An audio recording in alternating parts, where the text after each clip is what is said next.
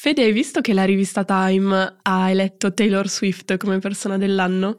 Sì, Gloria, e devo dire che sono rimasta anche un po' perplesso da questa scelta. Sì, ci sta, capisco. Il giornalista del Time, Sam Lasky, ha scritto: È difficile vedere la storia quando ci sei dentro, ancora più difficile è distinguere l'impatto di Swift sulla cultura della sua celebrità, che emette così tanta luce da poter essere accecante. La sua tesi si basa sul fatto che Swift ha saputo sfruttare il potere dei media per creare un mondo narrativo nuovo, di cui la sua musica è parte integrante.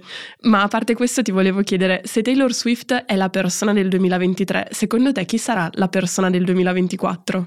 Beh, bella domanda Gloria. Allora, se devo parlare dell'Unione Europea, dico di sicuro Ursula von der Leyen, la Presidente della Commissione Europea. Però se devo guardare oltre, penso che sarà interessante osservare anche il Presidente ucraino Volodymyr Zelensky, il rappresentante degli affari esteri dell'Unione Europea Josep Borrell e anche il nuovo primo ministro polacco Donald Tusk. Eh, per non parlare di Joe Biden e Donald Trump, che comunque in un modo o nell'altro influenzeranno anche la politica europea. Oggi parleremo proprio di questo, dei personaggi che decideranno le sorti dell'Unione Europea nel 2024 e dell'Europa in generale, cercando di capire gli scenari e anche l'impatto che le decisioni di questi leader avranno inevitabilmente sul nostro futuro.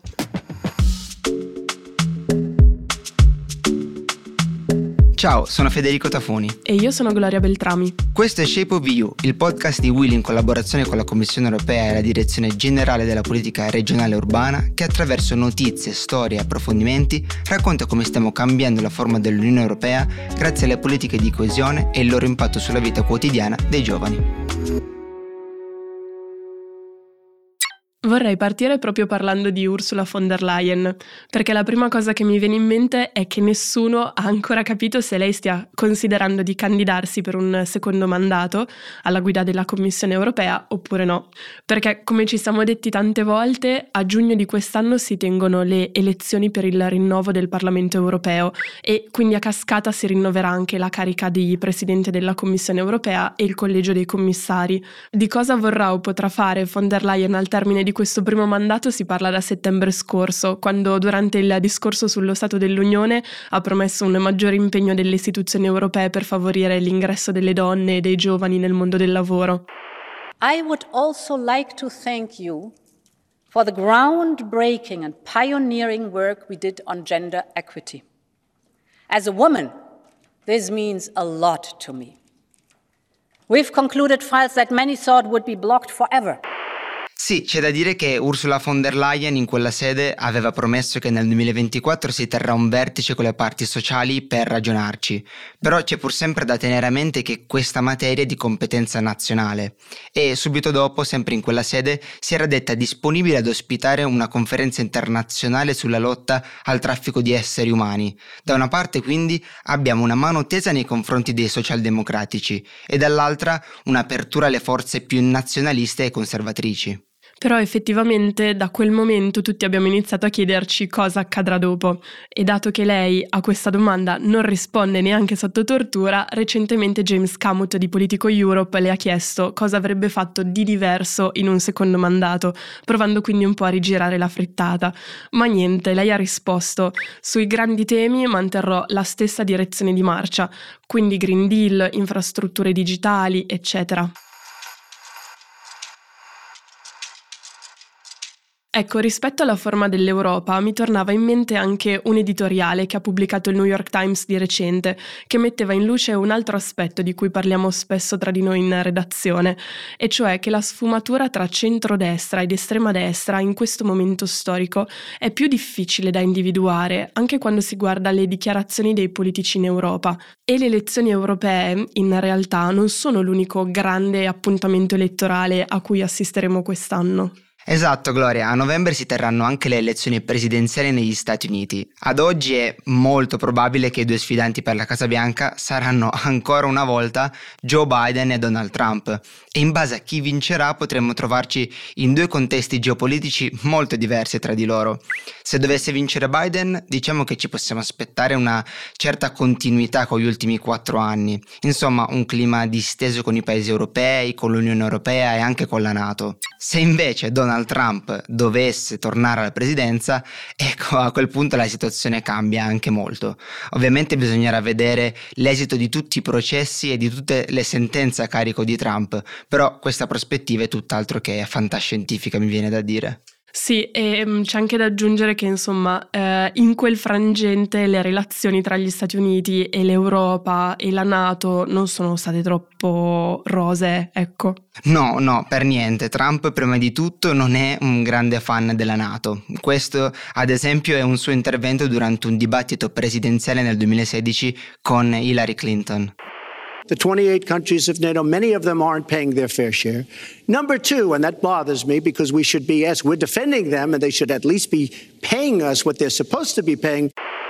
Ah, quindi praticamente qui stava dicendo che gli altri paesi della Nato non pagano abbastanza per ricevere la protezione da parte degli Stati Uniti. Ok, ma eh, invece quell'intervista del 2017 a Fox News te la ricordi? Quella sugli assassini?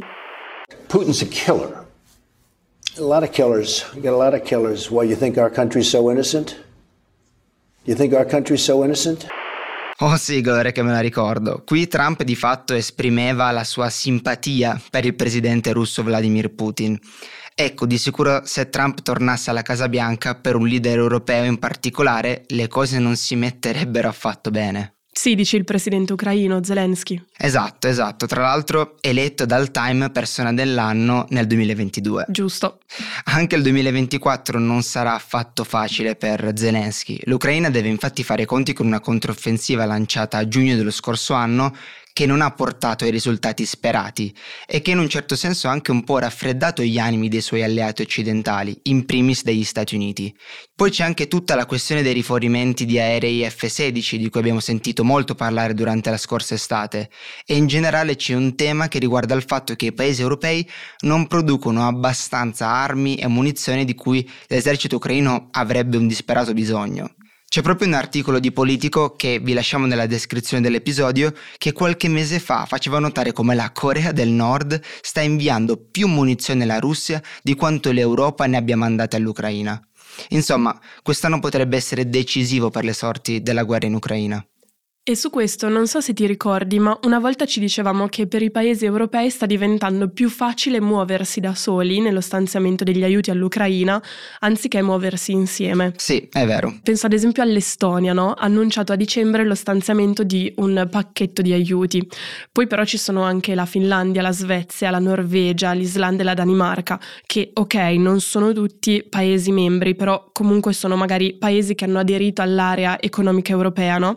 Ecco, hanno firmato una lettera di intenti con cui si impegnano a continuare a fornire aiuti militari ed economici all'Ucraina. E stavo andando a controllare, no? Questa lettera è stata pubblicata sul Financial Times il 13 di dicembre.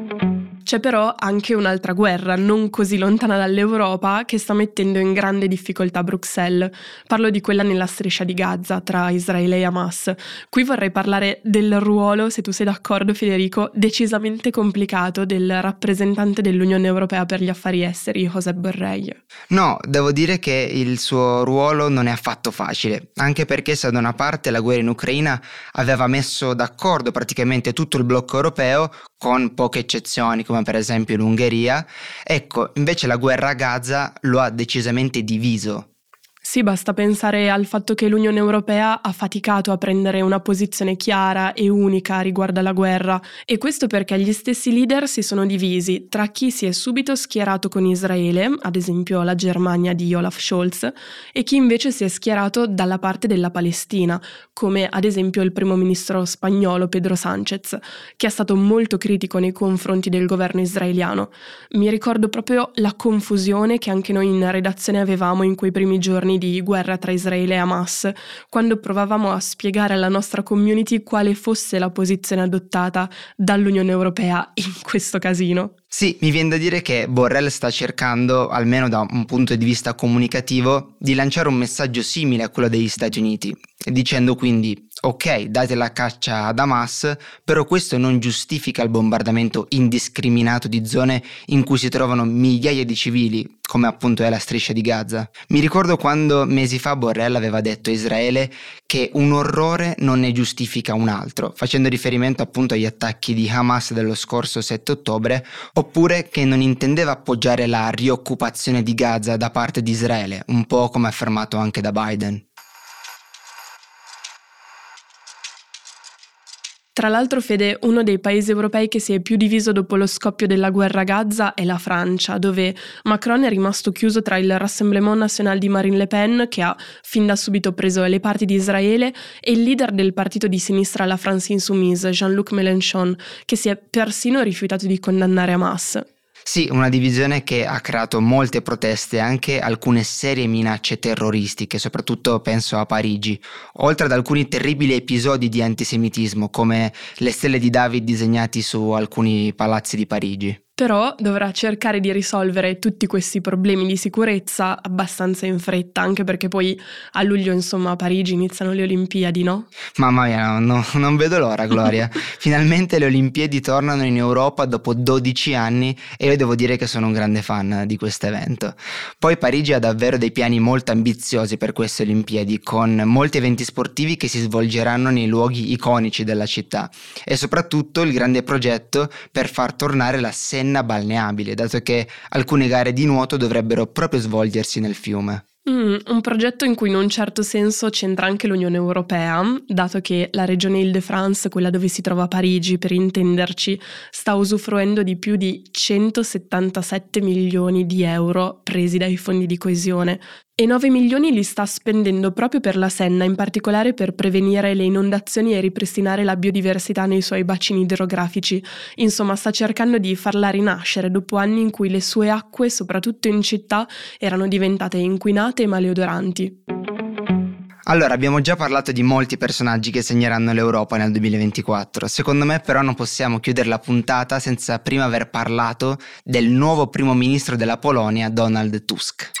Sì, perché come avevamo già accennato in una scorsa puntata, la nomina di Tusk segna una sorta di ritorno della Polonia nell'Unione Europea, che ovviamente non era uscita, ma dalla quale di fatto si era molto allontanata per quanto riguarda proprio le posizioni politiche.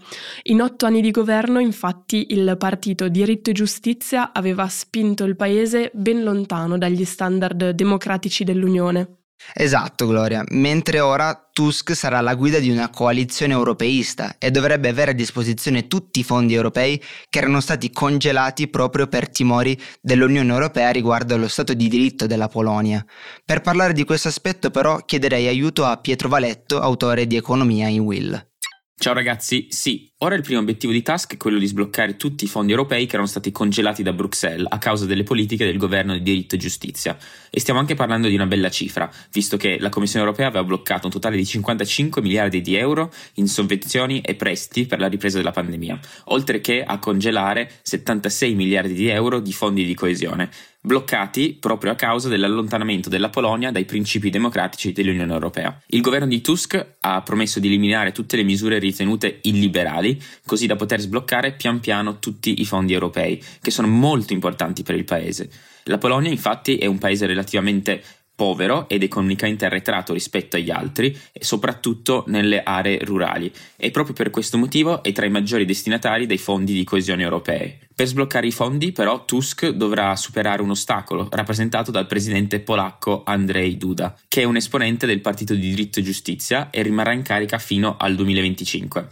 Duda potrebbe infatti mettere il veto allo smantellamento delle riforme necessarie per ottenere i fondi europei. Non è chiaro se lo farà, ma Tusk ha davanti a sé mesi decisivi per il futuro della democrazia polacca e del suo rapporto con l'Unione Europea. Quindi von der Leyen che ancora non ha detto chiaramente se si è interessata ad un secondo mandato oppure no, la stagione politica degli Stati Uniti che si prospetta particolarmente calda, l'invasione dell'Ucraina da parte della Russia che ci obbliga a fare i conti con l'avvio del terzo anno di guerra. Sì, Gloria, si prospetta un anno bello denso di notizie, spiegoni e aggiornamenti vari, ma noi siamo carichi e riposati dopo queste feste, pronti per raccontarvi tutto quello che combineranno i vari leader europei. Tra l'altro, Fede, ci hai badato che la maggior parte delle persone di cui abbiamo parlato in questa puntata sono uomini e non è che non ci siano state figure femminili di spicco nella politica europea recente, però effettivamente Angela Merkel non ha cambiato idea e quindi si sta tenendo ben lontana da qualsiasi dinamica politica che si verifichi sul suolo tedesco. L'ex premier finlandese Sonna Merin, dopo aver perso le politiche a settembre, ha deciso di accettare una posizione da consulente presso la fondazione di Tony Blair. Ci sarebbe Giorgia Meloni, è vero, però mh, mm, mi sembra che anche da un punto di vista strettamente di policy ancora non sia associata ad uno specifico risultato e penso anche a quello che è successo con il patto di stabilità, ma sono pronta a sentire anche cosa ne pensino i nostri ascoltatori su questo. Insomma, si preannuncia un anno un po' difficile dal punto di vista della parità di genere, o almeno potrebbero esserlo i prossimi sei mesi. Sì, non resta che darci appuntamento a fine gennaio per riparlarne e vedere come si è messa in moto la macchina europea dopo questa pausa natalizia.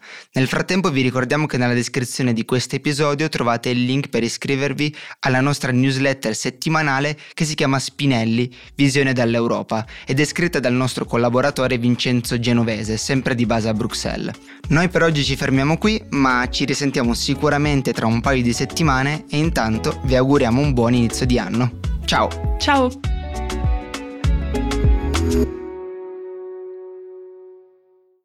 Shape of You è un podcast prodotto da Will Media. La cura editoriale è di Francesco Zaffarano e Paolo Bovio.